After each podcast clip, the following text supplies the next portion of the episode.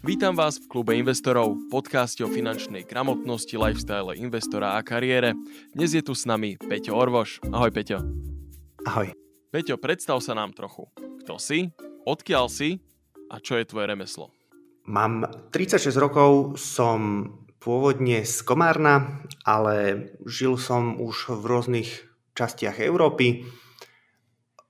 Od Slovenska cez Chorvátsko, a na Slovensku to boli viaceré lokality od maličkých miest ako Komárno, Hurbanovo um, cez, um, cez Banskú Bystricu až po Bratislavu. Aktuálne je to Revúca a takisto som menil rôzne typy uh, povolania.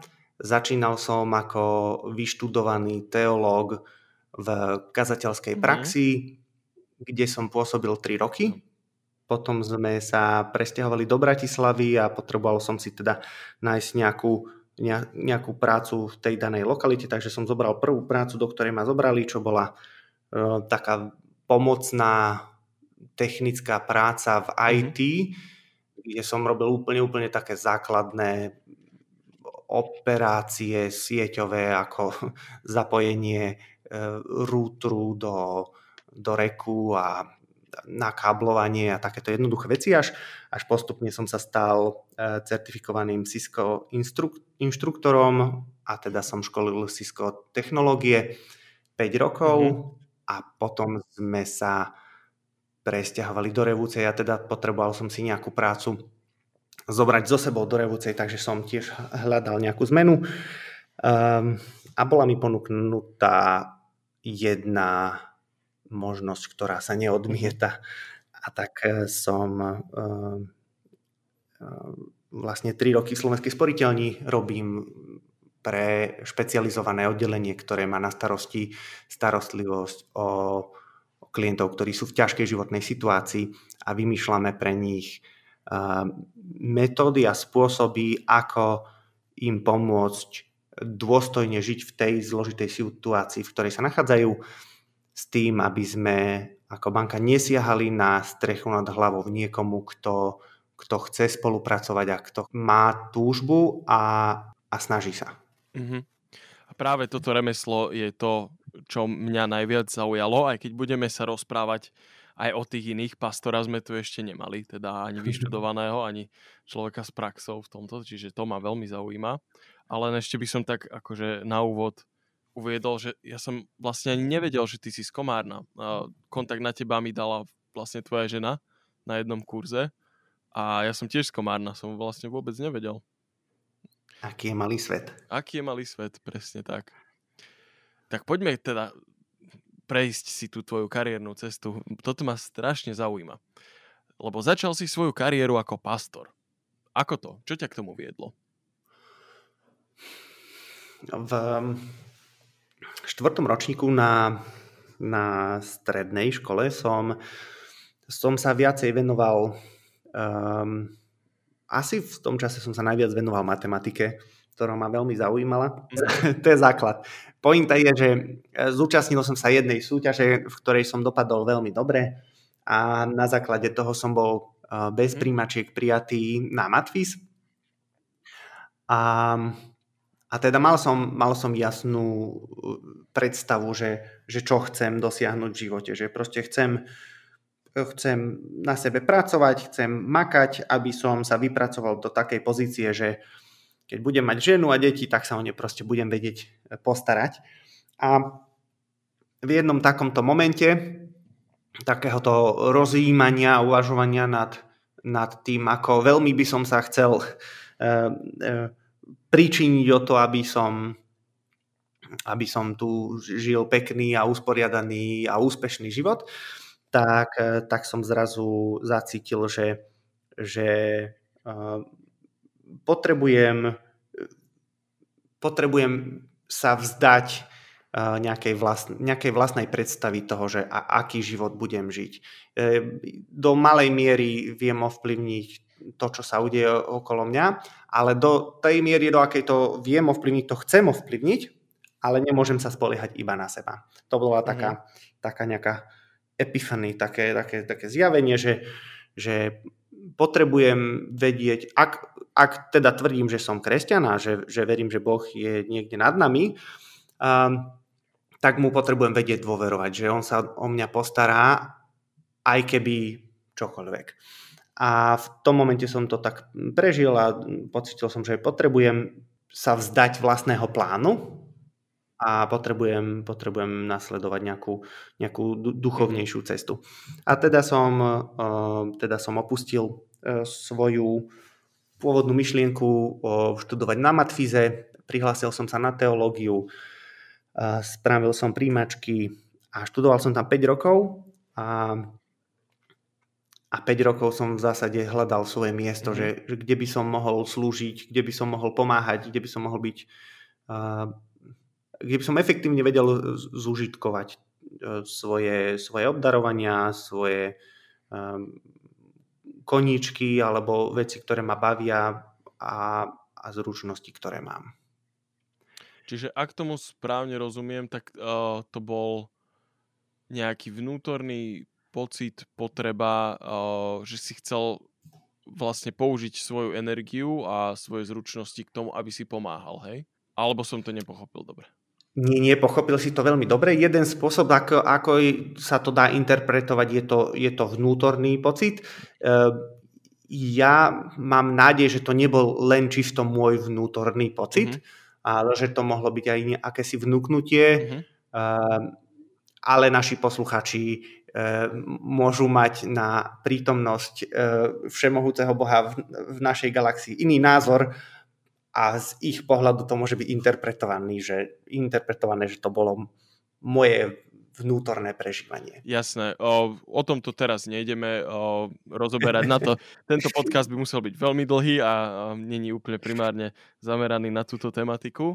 Hej, ale snažím, chcel som byť korektný. Jasné, rozumiem, je to úplne v poriadku. Ale poďme sa pozrieť teda na tvoju kariéru ako pastora z takej tej, naozaj z tej o, pracovnej stránky, že ako vlastne vyzerá taký bežný pracovný deň alebo pracovný týždeň pastora? Pracovný týždeň pastora vyzerá presne tak, ako si ho pastor zorganizuje. Uh, áno, na jednej strane to veľmi závisí od toho, že v, v akejsi farnosti, v akom si u nás e, v našej cirkvi to nazývame, že, že v akom si zbore. Mm. A teda, že aké, aké sú te, teda tie očakávania uh, tej tvojej farnosti od teba. Ale v, v našej církvi, pochádzam z Bratskej jednoty baptistov, u nás je, je väčšia sloboda k tomu, aby, aby kazateľ hľadal tie miesta, kde, kde on, on to vidí, cíti a prežíva, že, že je to najefektívnejšie, aby, aby pôsobil. Mm-hmm. V mojom prípade, keďže som bol eh, kazateľom v Klenovci, mm. malej dedinke eh, na Gemery, za kopcom od Kokav, uh, Kokavy. Oh. Kokavy nad Rimavicou. Kokavy nad Rimavicou. Kokavy nad Rimavicou. Neviem, kde som bol. Ty.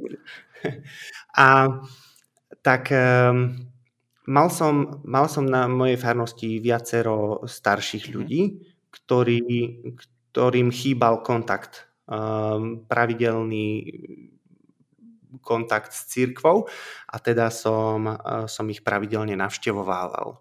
Uh, rovnako tak tam uh, bola, bola základná, alebo teda špeciálna základná škola, ktorá nemala úplne dostatok pracovnej sily v tom čase a potrebovali výpomoc, takže som chodieval na špeciálnu základnú školu a pomáhal mm-hmm. som im e, s, s rôznymi krúžkami, ktoré som robil pre, pre decka mm-hmm. vo forme voľnočasových aktivít. E, takisto na základnej škole e, s nejakými voľnočasovými aktivitami. A, a, potom, a potom je to príprava na, na bohoslužby, príprava kázni a, a podpora, podpora tých lokálnych veriacich, či už Eh, či už duchovná, eh, psychická, alebo aj fyzická, keď bolo treba ísť niekomu pomôcť mm-hmm. na mhm. dvor e, s drevom, alebo so záhradou, alebo čokoľvek. Tak e, byť, byť pomocou v, tam, kde sa dá a tak, ako sa dá. A čiže byť členom tej komunity a snažiť sa uh, nájsť spôsoby, ako byť užitočný tam. Hej, že to už je vlastne na tvojom vlastnom zvážení, že akú formu to bude mať. Taký bol môj prístup. Uh-huh. Áno. A Klenovec si si vybral sám, alebo tam ťa nejakým spôsobom pridelili?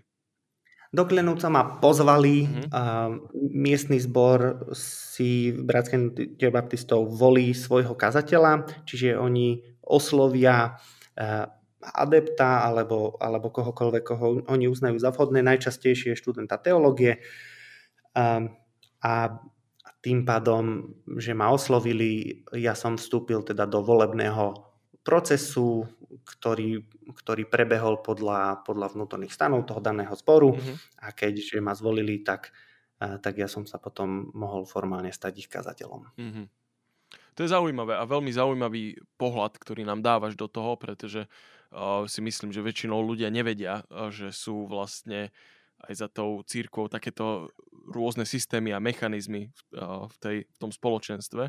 A toto je vlastne veľmi fascinujúce, taký pohľad, ktorý možno uh, ľuďom, ktorí v tom nie sú zaangažovaní, že uniká, teda aspoň mne to určite nebolo známe, že to môže takto fungovať.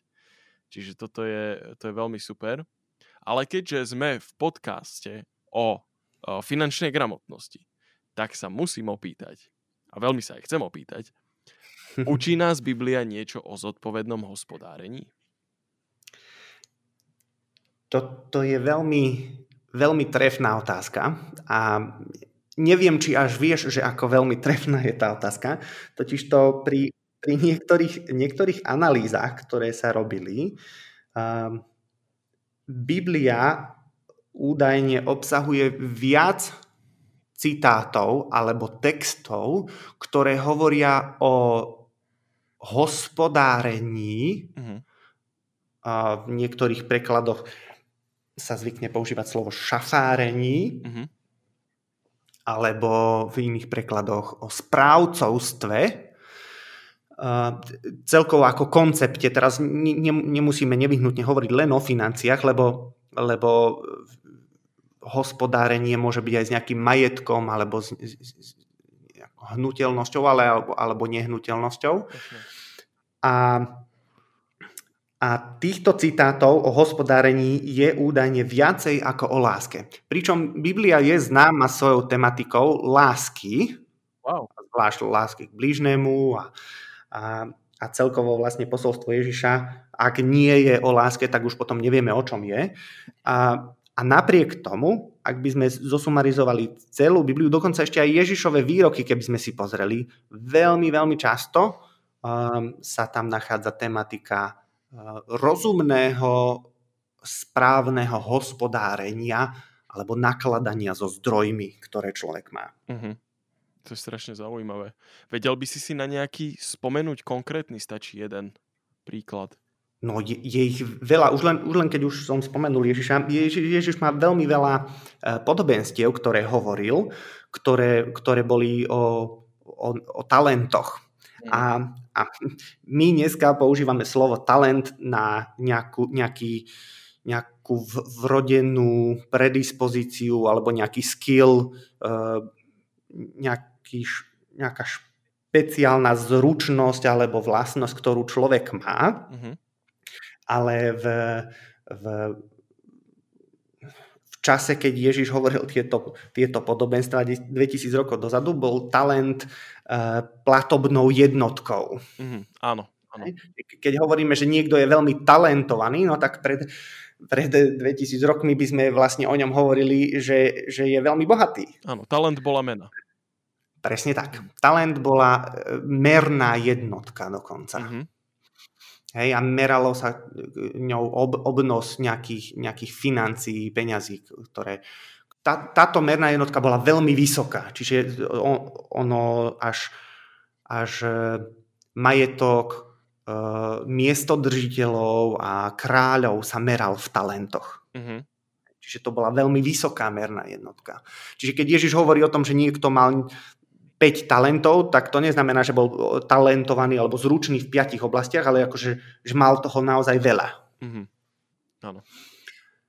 A, a Ježiš takýchto podobností hovorí veľa, kde, kde hovorí, že áno, nie, jeden mož, možno mal iba jeden talent, jeden mal dva a ďalší mohol mať aj 5. A, ale dôležité nie je to, že, že či si ten, s tými piatimi zarobil ďalších 5, ale že či si bol ochotný vôbec tie, tie svoje talenty nejakým spôsobom investovať, alebo si sa zlakol a zahrabal si si ich do zeme a, mm. a vyhováral si sa, že fú, ty si sa bál a ty si nemal toho až tak veľa a, a tým pádom si s tým nespravil vôbec nič.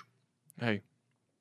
To je ináč strašne zaujímavé, fakt, že že v tej Biblii človek, keď sa na to možno nezameriava na túto tému, že uh, možno to, si to len tak prejde, ak, ak teda si listuje tú Bibliu alebo číta Bibliu, že ho to ani nenapadne, ale keď sa na to človek zameria a že zrazu toho nájdeš v tej Biblii, ako ty hovoríš, že je viac týchto odkazov na hospodárenie ako na lásku, tak to už, to už je niečo. To už je dôležitý odkaz.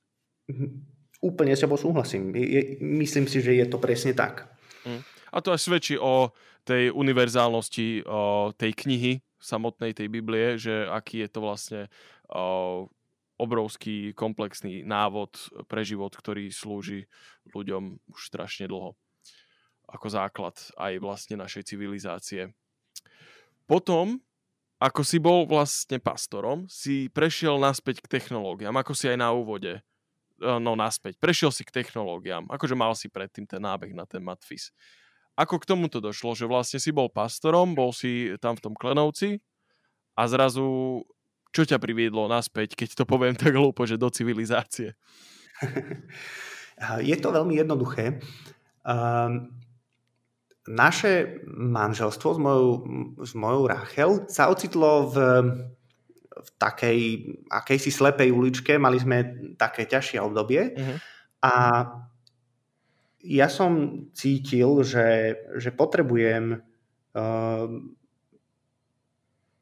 zmeniť svoj, svoj prístup a postoj k tomu, akým som, akým som mužom a manželom pre svoju, pre svoju ženu. Uh-huh. A vedel som, že, že ak sa nenaučím byť správnym manželom a mužom, uh, tak, e, tak je úplne zbytočné sa snažiť byť kazateľom. Proste nemôžeš byť kazateľom a služobníkom cirkvi, ak, ak dramaticky nezvládaš nejakú inú oblasť svojho života. A, a tak som si e, vlastne uvedomil, že, že potrebujem to potrebujem na sebe zamakať, hej? že potrebujem na sebe zapracovať. A, a keď sme sa vlastne o tom e, rozprávali s Rachel, tak ona zároveň spolu so mnou, ona cítila zase inú, inú vec a ona, ona bola v čase, keď akurát skončila strednú školu a chcela ísť na vysokú školu uh-huh. a chcela, chcela mať uh, adekvátne vzdelanie uh, v oblasti, ktorá ju bavila. A keď sme si tieto dve veci spočítali dokopy, tak nám najlepšie vychádzalo, že poďme do Bratislavy, ja si nájdem prvú robotu, ktorú si nájdem, zamestnám sa, budem sa starať uh, vlastne o to, aby sme uh, mali z čoho žiť a mali sme strechu nad hlavou. A, a Rachel vlastne bude robiť to, v čom je ona dobrá, vyštuduje uh, vlastne slovenský jazyk, literatúru s, s výtvarným umením a každý budeme pracovať na sebe a po 5 rokoch uvidíme, eh, čo bude ďalej. Mm-hmm. Čiže sme sa presunuli do Bratislavy presne podľa plánu. Rachel si podala prihlášky na školy, eh, prijali ju a po 5 rokoch úspešne ukončila štúdium a za tento čas ja som vlastne si našiel prvú robotu, ktorú som si našiel, zobral som ju a, a pracoval som na sebe či už osobnostne, ale aj som sa posúval v, tej, v tejto práci mm-hmm. stále vyššie a vyššie, ako, ako mi to len bolo umožnené. A keď si vravel, ak teda o, sa môžem opýtať, kľudne povedz, ak by si na to nechcel odpovedať, ale že si sa tak nejakým spôsobom dostal k tomu, že by si chcel byť lepším mužom. A odvtedy už prešiel nejaký čas. A teda predpokladám, no stále ste spoloček, lebo o, tak sme sa aj spoznali, že si sa to asi naučil niečo z týchto vecí, čo si sa chcel naučiť. A ja by som sa ťa chcel teraz opýtať aj pre seba, ale aj pre našich poslucháčov, že čo je taká nejaká dôležitá lekcia toho mužstva, alebo v čom si sa tak zlepšil, na čo si prišiel? A v tom, asi by bolo lepšie, keby na, na toto odpovedal uh, niekto iný, kto ma pozná. Napríklad, keby sme sa spýtali Ráchel, že či sa mi to teda podarilo, alebo nie. Môžeme um, a nemyslím si, že, že sa mi podarilo dosiahnuť cieľ v zmysle, že už som, už som dobrý mm-hmm. um, manžel a, a muž a všetko je so mnou v poriadku. Myslím si, že, že to, čo sa mi podarilo, je, že som sa postavil na správnu cestu a idem správnym smerom. Mm-hmm. A, a myslím si, že toto oceňuje aj, aj Rachel, že, že som uh, sa začal hýbať v správnom smere a neviem, či aj správnou rýchlosťou, uh-huh. ale minimálne vektor je, že ma to posúva dopredu a, a snáď nie dozadu. Hej. A keby som mal vymenovať jednu konkrétnu vec, ktorú som sa odvtedy naučil, um, nie, že by som ju predtým nevedel, ale asi som sa ju naučil trocha viacej aplikovať a to je, že, že nielen, že nemusím mať vždy pravdu, ale ani ju nie vždy mám. Mm-hmm. To je dobré ponaučenie. To je dôležité si uvedomiť. Pre každého. To už musí asi každý posúdiť za, za seba, ale mne toto veľmi pomohlo. Rozumiem. No a teraz si vlastne sociálny bankár, ak to tak môžem nazvať toto ma asi fakt, že najviac zaujíma, toto aj strašne veľmi súvisí s tou finančnou gramotnosťou, o ktorú sa tak zaujímame v tomto podcaste. Ako by si opísal túto profesiu? Čo je náplňou tvojej práce? Už si to naznačil, ale poďme teraz trošku hlbšie. Ak by som začal troška zo, zo širšia, mm-hmm. každá, každá banka má, má nejaké svoje portfólio uh, zlyhaných produktov. Mm-hmm. Ehm, je, je to pochopiteľné, e, každá banka s tým dokonca musí aj počítať. Hej. Hej. E, že, že vlastne máš nejaké portfólio um, pôžičiek, ktoré, ktoré ty, ty poskytneš svojim klientom. A, a keď by sme si aj povedali, že 15. je výplatný, teda ten, ten, akože ten, ten deň splatnosti toho úveru, no tak keď sa pozrieme 15. na, na tie účty v banke, tak zistíme, že nejaké to percento v závislosti od toho, že aké, aké máš kvalitné to portfólio, ale nejaké to percento, dve, možno viac, možno menej, tých platieb proste neprišlo. Mm-hmm. A, a otázka je, že ako sa, ako sa s nimi banka vysporiadáva. Tam je niekoľko parametrov. Prvý, prvý alebo teda takých, takých činiteľov, ktoré sú pri tomto dôležité. Jedna je, že čo ti diktuje zákon, čo ty musíš robiť, hej, že musíš klientovi poslať jednu upomienku bez toho, aby si mu ju spoplatnil. Hej, že, čiže že bez toho, aby, aby to klienta ešte niečo stálo, musíš ho nejako upozorniť. Mm. Hej. No ale potom už ďalej je to na kreativite tých jednotlivých inštitúcií, že čo používajú ďalej. Hej, niekto, niektoré spoločnosti aktívne využívajú to, že vytelefonávajú tým klientom alebo im posielajú upomienky, ktoré im spoplatňujú a myslia si, že takto budú klienta motivovať k tomu, aby to čo, čo najskôr zaplatil.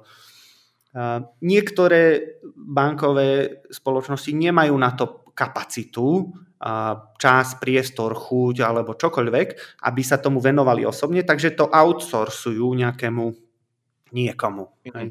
nejakému mandatárovi, ktorý väčšinou sa zvykne predstaviť nejakým listom, že, že to bolo outsourcované mimo banky a teraz on používa trocha iný slovník, väčšinou je taký, taký drsnejší k tomu klientovi, klient sa zlakne, ale niekedy sa ani nezlakne. Uh-huh.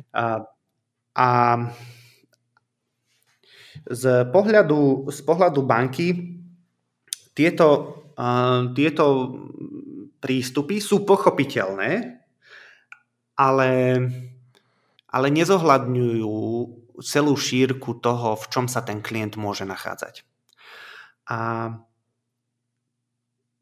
keď e, vlastne už robíme vyše štvrtý, teraz piatý rok to, čo robíme, zistujeme, že, že ako banky sa veľmi často mýlime. Mm-hmm. A my si myslíme, že ten klient neplatí, lebo nechce, ale čím viac e, v tom robíme, čím väčšie portfólio klientov máme na starosti my, tým viac vidíme, že, že počkať, počkať, ale tento klient má naozaj objektívnu príčinu, prečo to nezaplatil a namiesto toho, aby sme sa mu vyhrážali, skúsme spolu s ním nájsť spôsob, ako vieme toto vyriešiť. Hej. Mm, my máme tendenciu ako banka sa pozerať na to, že fú, krvácame, lebo proste neprišlo nám do banky neviem koľko stoviek, tisícov alebo niekedy až miliónov, keď proste klienti neplatia. Mm-hmm. A to, čo robíme my na našom oddelení, je, že sa na to pozeráme, že OK, dobre, takže neprišlo nám, neprišli nám platby, hej, je to, je to proste nepríjemné pre banku, musí sa s tým nejako vysporiadať, ale v skutočnosti táto situácia je rovnako ne, nepríjemná, ak nie ešte viac pre samotného klienta poďme zistiť, čo sa stalo tomu klientovi a skúsme mu, skúsme mu pomôcť v tejto jeho, v tejto jeho situácii. Mhm. Toto je to, čo robí naše oddelenie. Jasné, čiže ty si taký jemný, jemný vymáhač a pritom aj trošičku ako taký finančný poradca pre tých ľudí, hej? Že ak tomu správne rozumiem, ty prídeš za tým klientom a, a pozriete sa spoločne komplexne na tú jeho situáciu a snažíte sa to konštruktívne vyriešiť. Bude to znieť neuveriteľne a, a ja som si toho vedomý, že to tak znie, ale neviem to povedať inak, ako že hľadám situáciu alebo spôsob riešenia situácie, ktorý bude, ktorý bude vyhovujúci pre obe strany. Uh-huh. Si myslím, že to a... nie je neuveriteľné, to je veľmi ideálne. Je, je to ideálne, ale keď ti to povie bankár, uh-huh tak, tak veľa ľudí tomu má tendenciu neveriť, lebo si povie, prečo by banka hľadala situáciu akože win-win. Mm-hmm. Pre, prečo by toto banka robila zo svojej pozície. Je pravda, že finančné profesie, obzvlášť na Slovensku, nemávajú až takú dobrú povesť, čo sa týka bankárov, aj maklérov, aj finančných poradcov, aj kadekoho. Uh, takže hej, tieto stereotypy tam určite sú, ale myslím si, že to je veľmi pekný a ideálny prístup. A ty sa teda stretávaš akože s klientmi teda v rôznych uh, situáciách. Uh, ja neviem, čo, čo môžu byť také scenáre, kedy sa tí ľudia dostávajú. Nehovorím, že konkrétne príklady konkrétnych ľudí, ale uh, nejaké vo všeobecnosti uh, situácie, ktoré sa ľuďom môžu stať, aj ľuďom, ktorí teraz v tomto momente môžu byť absolútne v pohode finančne ale možno s tým nerátajú, že čo im život môže priniesť a preto ako trošičku tak varovne, že čo sa stáva tým ľuďom, aspoň keď, ak máš nejaký ten vzorec toho, čo sa stáva. Úplne určite mám vzorce. Uh-huh. Uh, najčastejšie sú to uh, rozvody, uh-huh. potom, sú to, uh, potom sú to úmrtia, uh-huh. uh, potom sú to uh, zdravotné alebo nejaké také, také uh, nehody. Hej, že, hmm. Ale väčšinou to súvisí potom so zdravím samozrejme. Hej, že, čiže, čiže onkopacienti alebo, alebo akékoľvek proste náhle proste zhoršenie zdravotného stavu, čo môže byť aj následkom nejakej havárie. Mali sme, mali sme proste e, klientov, ktorí proste boli nejakej dopravnej nehode a potom skončili v kóme. No tak ako, ako má platiť klient, ktorý leží v kóme niekde v zahraničí? Vieš, že to... Hej? A, potom, a potom zrazu tento klient je neplatíč, ani nevieš ako. Hej? A pritom on, on, ani on o tom nevie, lebo je v kome. Hej, jasne, no tak... Hej, že, že akože to, to vznikajú proste tak, také niekedy situácie, že to, to, to ani nevymyslíš. Hej? Že to, to priniesie život. Sa iba za hlavu môžeš. No to iba život priniesie a ešte aj sa za hlavu chytá, že že toto keby mi niekto akože povedal, tak to, to si ani nevymyslíš. To by bolo akože náramne zlé prebudenie pre toho človeka, že sa preberie z komy a zahltený dopismi od vymáhačov, že áno. No, tak to je naozaj hrozná situácia. To by ma ani nenapadlo, že toto sa stáva. Ale vidíš. Čiže, čiže rozvody, úmrtia, zdravotné problémy, e, zlé finančné rozhodnutia sú jedno z ďalších mm-hmm. kategórií toto sa stáva. Ľudia proste um, sa zláknú. Toto je väčšinou uh, spojené s, s jednou mm-hmm. z dvoch vecí. Buď je to uh, neprimeraná mhm. spotreba mm-hmm. a tá viedla potom k, k zlým finančným rozhodnutiam, alebo proste tieto dve spolu veľmi súvisia, alebo niekedy je to povzbudené stratou zamestnania čo v dnešnej covidovej e, ére je, je veľmi častý faktor. Proste prišiel som o robotu. Nemôžem, nemôžem byť v reštaurácii, lebo proste nám ju zatvorili. Stáva sa, že ľudia, alebo teda videl si to niekedy, že ľudia prídu o ten príjem, nemajú tie rezervy, ale predsa neupravia tie svoje zvyky? Jednoznačne. Wow. Jednoznačne. Mm. Um, ži, idú si ďalej proste ako... Hej, idú si ďalej.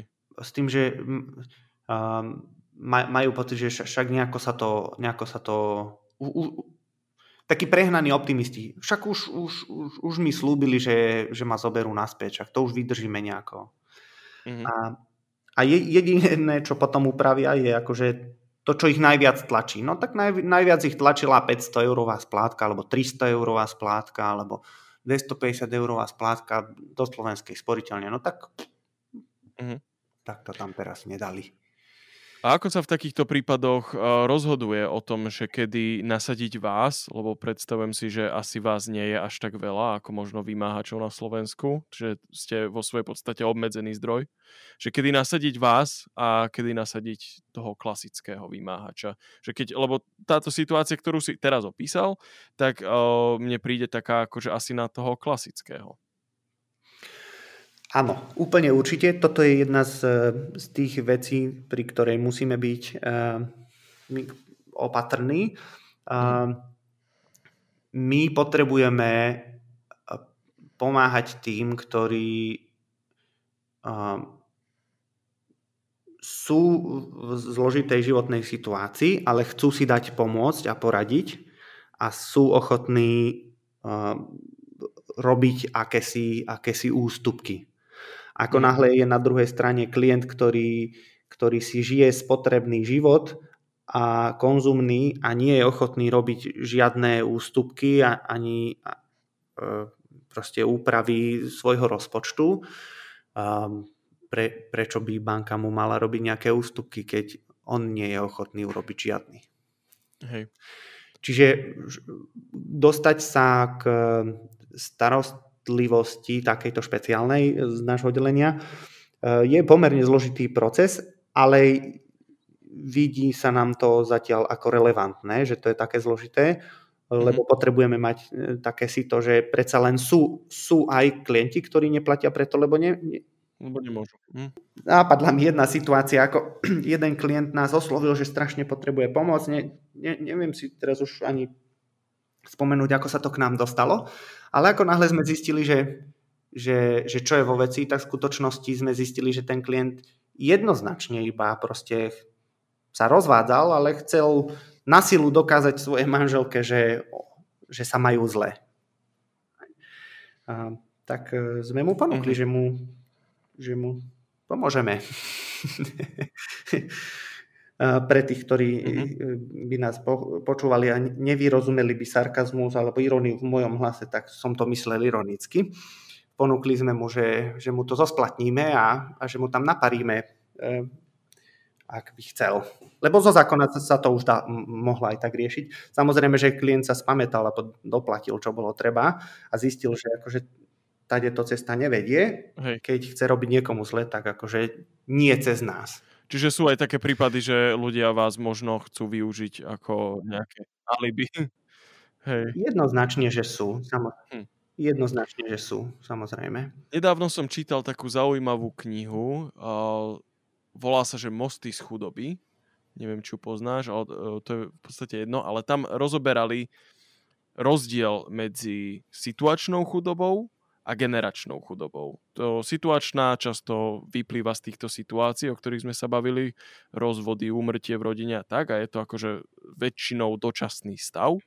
A potom je generačná chudoba, čo sú ľudia, ktorí žijú fakt, že z generácie na generáciu v nízkopríjmových domácnostiach, ktoré sú samozrejme, tam už je potom aj veľa ďalších iných problémov, veľakrát na to nabalených. A chcel som sa ťa opýtať teda, že či sa stretávaš pri svojej práci aj s ľuďmi z generačnej chudoby? Áno, e, stretávam, ale um, nie uh-huh. až tak veľmi, ako, ako by sa to mohlo zdať, pretože ľudia pochádzajúci z generačnej chudoby väčšinou uh, sú v tak zlej situácii, mm-hmm. už hneď od začiatku, že nemali vôbec kde získať úver, či už spotrebný alebo úver na bývanie a tým pádom sa nemali ako mhm. dostať mm-hmm. do hĺbšieho problému. Že, že klienti z, z, tej, z tej generačnej chudoby nie sú kandidátmi na, na úver na bývanie na 200 tisíc v Bratislave, a tým pádom nie sú ani kandidátmi na to, že keď sa im niečo zdravotné stane, Jasne. tak to nemali ako platiť. A vy sa teda zaoberáte len takýmito veľkými úvermi, lebo predsa len pre toho človeka môže byť aj 5 nie, nie, nie. úver? Jednoznačne. Uh-huh.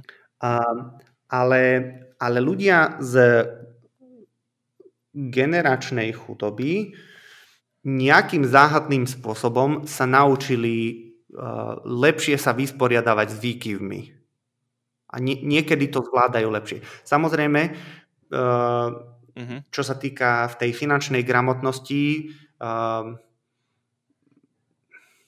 neviem to úplne teraz jednoznačne po, podložiť číslami, že čo je horšie, ale, ale v konečnom dôsledku tá, tá finančná gramotnosť na Slovensku mhm. je, je celkovo zlá. Pri, pri ľuďoch z tej, z tej skupiny generačnej chudoby má tendenciu byť táto gramotnosť ešte nižšia, ale napriek tomu toto sú ľudia, ktorí vedia vyžiť aj z veľmi mála. A teda keď majú nejaký výpadok, tak e, nejako z toho ešte niečo vyčarujú. Kdežto ľudia, ktorí boli naučení žiť z väčšieho množstva peňazí, ale rovnako tá gramotnosť finančná u nich nie je dostatočná, a im vypadne príjem, tak oni nie sú naučení ča- čarovať z nuly. Jasné, nie sú na to vybavení. Nie, nie sú na to vybavení, lebo nemajú na to skúsenosti. Hej. Ľudia z generačnej chudoby majú skúsenosti, ako, ako prežiť z 50 eur na mesiac. Jasné. Jasné, toto som aj zistil uh, pri projekte, ktorom, ktorému sa venujem, o tom určite raz tiež budem hovoriť uh, v tomto podcaste, ale len tak v skratke, že ozaj tá finančná gramotnosť môže znamenať pre ľudí, obzvlášť akože zo spoločenských vrstiev, niečo iné. A rozprával som sa s jednou pani, ktorá je sociálna pracovníčka, že ona má mnohých takýchto klientov, za ktorými chodí a fakt, že hasí rodinné problémy. A ona ma dokáže niekedy svojimi príbehmi fakt, že úžasne šokovať, že čo tí ľudia dokážu vymyslieť. A že napríklad je rozšírený taký trik, že si otvoria detský účet, pretože na detský účet exekúcia nemôže siahnuť. Veľmi správne. A to je taká vec, toto by ma nikdy nenapadlo. Ale pritom títo uh, ľudia z tejto chudoby, ktorí častokrát uh, nemajú možno ani dokončenú základnú školu a predsa oni vedia na tieto, na tieto hm. triky prídu, že oni fakt Veľmi vedia podob... v tej situácii plávať. Veľmi podobný no. trik, prepáč, že som ti skočil do rečí, veľmi podobný trik Jasne. je, uh, je vkladná knižka. Uh-huh. Čiže exekútor nemôže siahnuť na vkladnú knižku? Nie, lebo to je, to je vlastne to je papier, to je cenný papier, uh-huh. ktorý keď máš u seba vo vačku, tak ti ho nemôže z vačku vybrať. Jasné. A potrebuje k nemu takýto fyzický prístup, aby mohol. Presne tak. A hodnota tej vkladnej knižky je na tom papieri. Nie v banke, ale na tom papieri. Hej. Wow, som aj zabudol na vkladné knižky, si predstav, že existujú. to je, to je bomba, no. No, keď už si s tými, keď už teda sa rozhodne, že tento klient bude tvoj klient, a ty sa s nimi teda stretneš. Predpokladám, že pred koronou si sa s nimi aj osobne stretával, že áno? Jednoznačne. No, teraz asi skôr cez telefón to riešite. Telefón, videohovor. Hej, hej. Čo je taká prvá vec, ktorú tým ľuďom radíš? Keď si už sadnete za tie financie, zistíte, že takéto sú príjmy, takéto sú výdavky. Čo býva taká tá prvá vec, kde sa dá nejakým spôsobom ušetriť alebo zefektívniť procesy? Hmm výborná otázka, ale trocha by som ju asi, uh, trocha by som, máličko by som ju posunul. A to je, že mm-hmm. tá prvá vec, ktorú robím, je, že klientovi neradím. Mm-hmm. Tá prvá vec je, že klienta počúvam. Hodinu mu kladiem otázky a počúvam ho. Pretože chcem naozaj porozumieť tomu, čo sa udialo. Chcem uh, porozumieť tej ťažobe toho, čo si so sebou nesie a tomu zúfalstvu, ktoré ho viedlo k tým rozhodnutiam finančným, aké urobil, aby som, mm-hmm. aby som porozumel tú situáciu. Nielen z toho emocionálneho hľadiska, ale aj z toho, z toho finančného. Čo znamená, že pýtam sa uh, veľa otázok na, na príjmy a pýtam sa veľa otázok na výdavky. A uh, to, čo sa po tej hodine snažím tomu klientovi povedať alebo, alebo odovzdať, je, že, že sa potrebujeme naučiť počítať si príjmy a výdavky.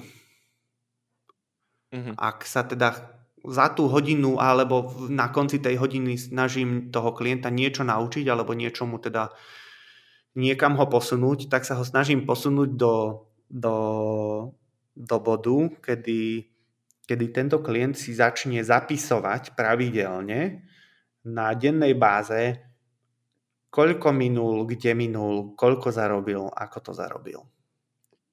Máš na to nejakú preferovanú technológiu alebo spôsob, ako to robiť? Alebo je to individuálne? Je to vždy individuálne, lebo um, um, klienti môžu byť v horizonte od 17, 18 ročných mladých ľudí až po, a, až, až po starš, staršiu generáciu dôchodcov, mm-hmm. 70, 80 úplne pokojne a každý z nich preferuje úplne, úplne inú metódu a, a na každého z nich mám iný, iné očakávania alebo iné, in, inú látku trocha použiješ, keď, keď sedí pre tebou perspektívny mladý človek, ktorý je vyslovene len neusporiadaný a, a, uh-huh. a inak pristupuješ k 75-ročnej dôchodkyni, ktorá vidí, že sa strašne snaží, len je to proste z toho dôchodku nevychádza. Hej. Čiže ich naučíš počítať si príjmy a výdavky ako prvé. Áno, to je, to je prvá vec, na ktorú, na ktorú sa sústredím. A druhá vec? Druhá vec je, snažím sa ich nasmerovať na rozlišovanie medzi, medzi vecami, ktoré musia a medzi vecami, ktoré chcú. Mm-hmm. Ak je na to priestor. Samozrejme, že, vie, že ak, ak hovoríme naozaj o 75-ročnej dôchodkyni, ktorá potrebuje vyžiť z 220 eur, tak, tak, tak tento druhý bod v zásade ani nemáš, nemáš ako aplikovať. Eh, Jasne. Lebo, lebo ne, nemáš. Hej. Hej. Tam o nejakom chtíči nemôže byť. Tam, tam na to nie je vôbec žiadny priestor, čiže tomuto, tomuto človeku trocha inak E, inak pristupuješ. Tam, tam sa snažíš e, ho nasmerovať na, na všetky možné spôsoby, štátne i neštátne, ako by mohol, ako by mohol získať, ako by si mohol vylepšiť tú svoju situáciu. Mm-hmm. A je aj tretí krok? Alebo to už moc uh, ťažím otázky? nie, nie. Uh, úplne určite je tam, je tam aj, aj ďalší krok a to je, to, ale v zásade je to súčasť toho prvého, ale, uh, ale je, to, je to v zásade aj samostatná vec a to je mať uh, konštantne alebo pravidelne updateovaný uh, prehľad svojich vlastných záväzkov a jeho, a jeho v zásade taká, taká revízia že či mi to vlastne klesá to, čo všetko dlžím, alebo či mi to stúpa, že či sa toho zbavujem, alebo nezbavujem tou rýchlosťou, ako by som chcel. A samozrejme teraz, keďže sme, keďže sme v klube investorov, tak, tak niektorí sa chytajú za hlavu, však najlepšie je dlžiť čo najviac a efektívnejšie to ešte zainvestovať. To, mm-hmm.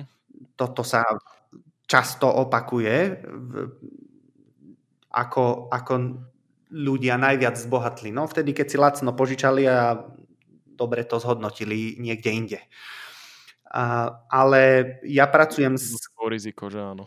tak, presne tak. Ale ja pracujem s, e, so skupinou ľudí, ktorým ktorým eh, to, čo majú požičané, eh, už teraz spôsobuje veľmi, veľmi vysoké dávky stresu uh-huh. a oni sa potrebujú v tejto svojej životnej situácii čo najväčšieho množstva tých dlhov zbaviť.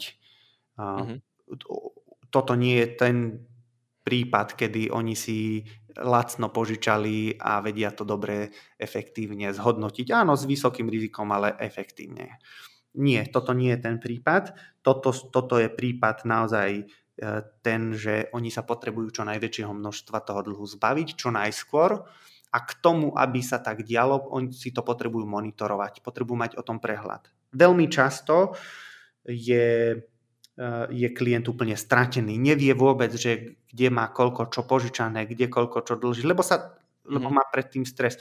A potom zrazu zistíš, že proste máš klienta, ktorý má 28 exekúcií. Hej. A ešte človek má tú nešťastnú tendenciu, veci, ktoré ho stresujú, sa pred, ním, pred nimi schováva často. Je to znači, preto ich je 28. No hej, ten efekt uh, pštrucej hlavičky, ak sa tomu hovorí. Tak. Že človek strčí tú hlavu do piesku, aby to nevidel ale to potom ten problém nezmizne. Čo sú také indikátory toho, že s klientom uspejete vo vašej snahe? Čo musíš vidieť na tom človeku? Alebo dá sa to nejako takto zarámcovať? Dá. Um, je to jeden veľmi jednoduchý faktor. Mm. Dokonca jednoduchší, ako by si si mohol myslieť. Parameter že či ten konkrétny klient chcel, aby sme mu pomohli a že či, že či on sám teda prejavoval to, že, že chcem. Uh-huh. Chcem zmeniť toto, čo sa tu deje, chcem na tom participovať, chcem, chcem urobiť všetko preto, aby, aby, aby mi bolo lepšie. Hej. Čiže sám, väčšinou ten predpoklad je to, že ten človek sám za vami prišiel s tým, že chce pomôcť. Hej? To je najlepšia možnosť, aká existuje, že ten klient sám deklaruje, že som v takejto a takejto situácii, verbalizuje, povie, v akej ťažkej životnej situácii je, či už na pobočke, či už do telefónu, eh, na klientskom centre, alebo keď mu volali z toho vymáhania, alebo čokoľvek sa dialo, uh-huh. proste potreboval verbalizovať dve veci jednak, že potreboval popísať tú svoju situáciu, aby banka mohla zdetekovať, že OK, tento klient nie je len taký svojvoľný, dobrovoľný neplatič, ktorý potrebuje preukázať svojej manželke, že teraz sa majú zle a teraz sa snaží niečo akože mm-hmm. dosiahnuť, ale že toto je naozaj človek, ktorý má nejaký, nejakú legitímnu príčinu, prečo je to teraz zle a zároveň potrebuje deklarovať, že, že chce na tom spolupracovať a je ochotný robiť aj ústupky. Jasné. Dobre. Teraz sa dostávame do takej fázy, kde ja dávam hosťom vždycky tie isté, tieto boli personalizované, tieto sú tie isté pre všetkých našich hostí. To sú také kratučké otázky, môžu byť kľudne krátke odpovede na ne. Týkajú sa väčšinou finančnej gramotnosti. Takže začíname z hurta. Čo si predstavuješ pod pojmom finančná gramotnosť? Pod pojmom finančná gramotnosť si predstavujem to, že človek vie, koľko peňazí a ako ich zarobil a vie, na čo ich minul a vedel sa slobodne rozhodnúť aspoň o časti tých peňazí, že ktoré na čo použije. Mm-hmm. A Ideálne by v tejto finančnej gramotnosti bol zahrnutý aj teda nejaký budgeting v zmysle, že má tie financie rozdelené do, do niekoľkých kategórií. Prvá by bola veci, ktoré platiť musí, druhá by bola veci, ktoré platiť chce mhm. a tá tretia je veci, alebo teda financie, ktoré si sporí, alebo investuje, alebo obidve naraz. Uh-huh. Do čoho ty rád investuješ? A tu to nemusia byť akože len nejaké aktíva, financie a, alebo finančné produkty, ale vo všeobecnosti do čoho rád dávaš peniaze s tým, že vieš, že sa ti nejakým spôsobom zhodnotia? Ja najradšej investujem čas, nie peniaze. Mm-hmm. Najradšej investujem čas do, do ľudí a do vzťahov. Mm-hmm ale ak by sme mali hovoriť o financiách, tak som pomerne konzervatívny a teda mám rád vyvážené portfólio, čo znamená, že som rád vtedy, ak mám, ak mám aj nejaké rizikovejšie, ale aj nejaké stabilnejšie, menej rizikové investície súbežne. Mm-hmm. Čiže ako nakupuješ nejaké fondy a takéto veci, ak tomu správne rozumiem. Áno. Dobre. Áno. Čo pre teba znamenajú peniaze? Peniaze pre mňa znamenajú iba transfer hodnoty. Uh-huh. Peniaze sú v zásade iba nos, nositeľom nejakej, nejakej nominálnej hodnoty a, a poukazujú na to, že niečo má nejakú hodnotu. To, čo je dôležitejšie ako peniaze, je mať správny hodnotový systém a hodnotový rebríček. A to nás hladko privádza do druhej otázky, ďalšej. Kedy je človek podľa teba bohatý? Bohatý je vtedy, keď je spokojný nie v zmysle, že už nechce viacej, že už mu stačí, že už, akože, že, že už, už, už, už je všetko dobré, ale keď vie byť spokojný aj v tom, že OK, viem si predstaviť, že by som zarobil viacej, ale, ale ne, ne, nežerie ma nejaká, nejaká vrcholná nespokojnosť, že fú, že zle je. A, ale myslím si, že, že toto, je, toto je otázka, ktorá, ktorá má veľmi veľa rôznych aspektov. Mm-hmm. Uh, jednak je, že ak sa porovnáme s ľuďmi, ktorí musia vyžiť proste z jedného alebo dvoch dolárov na deň, tak, tak potom vlastne takmer každý na Slovensku je bohatý. To by mohlo byť jedno porovnanie. Ak máme jedno teplé jedlo denne alebo strechu nad hlavou, no tak proste oproti veľkému zvyšku sveta sme proste bohatí. Ale myslím si, že ako náhle sa človek vie podeliť s niekým o, o jedlo, tak, tak, tak je bohatý. Akú úlohu má v tvojom živote vzdelávanie? Alebo vzdelanie? Veľmi veľkú. Um, ja mám veľmi rád vzdelanie ako také. Veľmi rád sa vzdelávam. Mám veľmi rád nové informácie, nové technológie, poznatky o, o, o nových veciach. A, a každý deň sa snažím vzdelávať v, v oblastiach, ktoré ma bavia. Vieš nám odporučiť nejakú knihu alebo dobrý zdroj informácií? Aktuálne uh, viem odporučiť jednu knihu a jeden zdroj. Uh, tým zdrojom by mohla byť napríklad Kurzera, coursera.com Je to vlastne platforma, kde si e, vieš vyhľadať akýkoľvek kurz na akúkoľvek tému a, a vieš sa tohto, tohto kurzu zúčastniť v on, online priestore a vieš sa posúvať ďalej. Máš tam rôzne zadania, máš tam videoprednášky, ide ti tam k tomu rovno aj text. Čiže ak si auditívny, tak pozeráš video a počúvaš, ak si, ak si skôr vizuálny, tak, tak vieš ten text aj čítať spolu s tým prednášateľom. Máš tam zadania, testy. Môj obľúbený kurz je aktuálne Financial Markets od Roberta Schillera, eh, nositeľa Nobelovej ceny.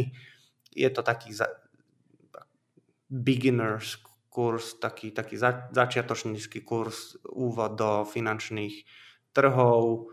Kurz je z Yale University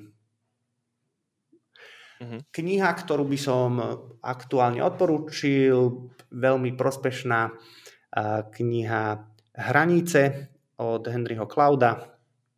Výborná kniha o tom, ako si, ako si nastaviť e, vzťahy, aby, aby, boli, aby boli prospešné a nie zničujúce. Uh-huh.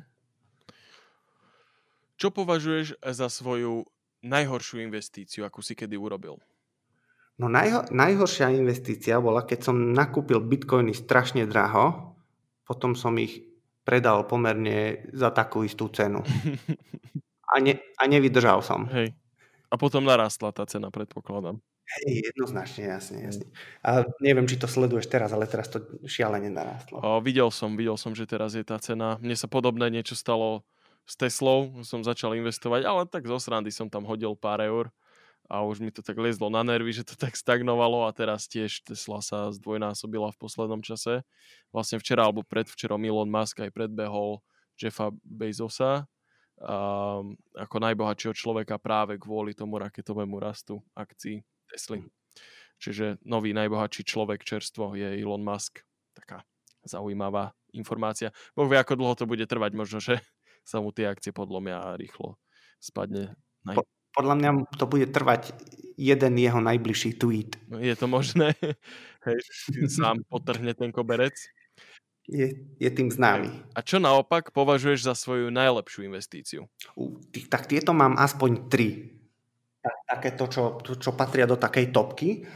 A jedna z nich bola tak, taký, taký 20 eurový uh, taký valec, mhm. taký valček, ja mám e, pomerne chronické problémy s chrbticou mm-hmm.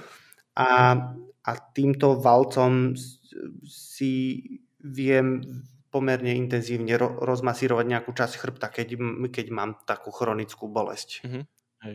To, to mi ušetrí ve- veľa náštev lekára alebo, alebo veľa liekov. Hej, poznám to, to je užitočné. Um, druhá z tejto kategórie bola jedna investícia v, v jeden čas som navštívil jedného, jedného psychoterapeuta a strávil som u neho tú, tú jednu zaplatenú hodinu.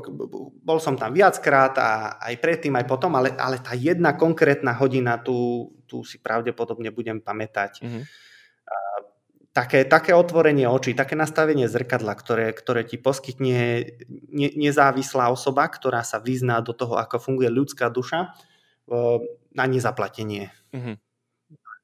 Tak to, to bola výborná investícia. A tretia? A, a tretia, ktorá patrí do tejto kategórie, um, je, je fotoaparát, ktorý som kúpil pred, uh, pred, pred troma rokmi. Mm-hmm je to starý 40-ročný fotoaparát, ktorý, ktorý nielenže, nielenže si cenu drží, alebo dokonca vstúpla tá cena za, za tie 3 roky o vyše 20%, mm-hmm. ale, jed, ale zároveň ten foťak môžem používať. V skutočnosti práve tým, že by bol iba na poličke položený, by sa znehodnocovalo, takže mi robí radosť tým, že s ním môžem fotiť to je výborný krátky zoznam investícií a teším sa, že sú to presne takéto veci, pretože fakt ja som veľkým zástancom toho, že aj tie každodenné alebo v úvodzovkách každodenné výdavky alebo nejaké rozmyslené kúpy veci dokážu byť enormne dobrými investíciami s obrovskou návratnosťou. Že fakt aj v obchode sa dá tak premýšľať, že či toto, je, či toto sú minuté peniaze, alebo to len chcem z rozmaru, alebo toto je naozaj vec, ktorá obohatí môj život polohodnotne. Je to tak, to je, súhlasím. To je nádhera. No a posledná otázka, čo by si chcel ešte dosiahnuť, aké máš nesplnené góly ešte? Tak tých nesplnených je asi veľmi veľa. Nemusíš všetky. Nemu, nemusíš všetky. chcel, by som, chcel by som participovať na, na rozvoji sociálneho bankovníctva na Slovensku. Mm-hmm. Um, je, je mi cťou, že môžem byť uh, vlastne v, v veľmi, veľmi úzkom týme, ktorý, uh, ktorý máme u nás v Slovenskej sporiteľni. A, a mám nádej, že spustíme, spustíme väčšiu vlnu uh, sociálneho bankovníctva aj v iných bankách, uh, prípadne aj, aj, aj mimo, mimo bankového sektoru, pretože pretože si myslím, že je na čase, aby sme sa na klientov prestali pozerať ako na neplatičov a aby sme sa pýtali na otázku, prečo sú neplatiči a že či náhodou e, nie je správnejšie, aby sme, aby sme im pomohli. Ak to vieme urobiť tak, že nevykrvácame ani my, ani oni. Myslím si, že toto je tá správna vec, ktorú by sme ako banky mali robiť. Ďakujem teda.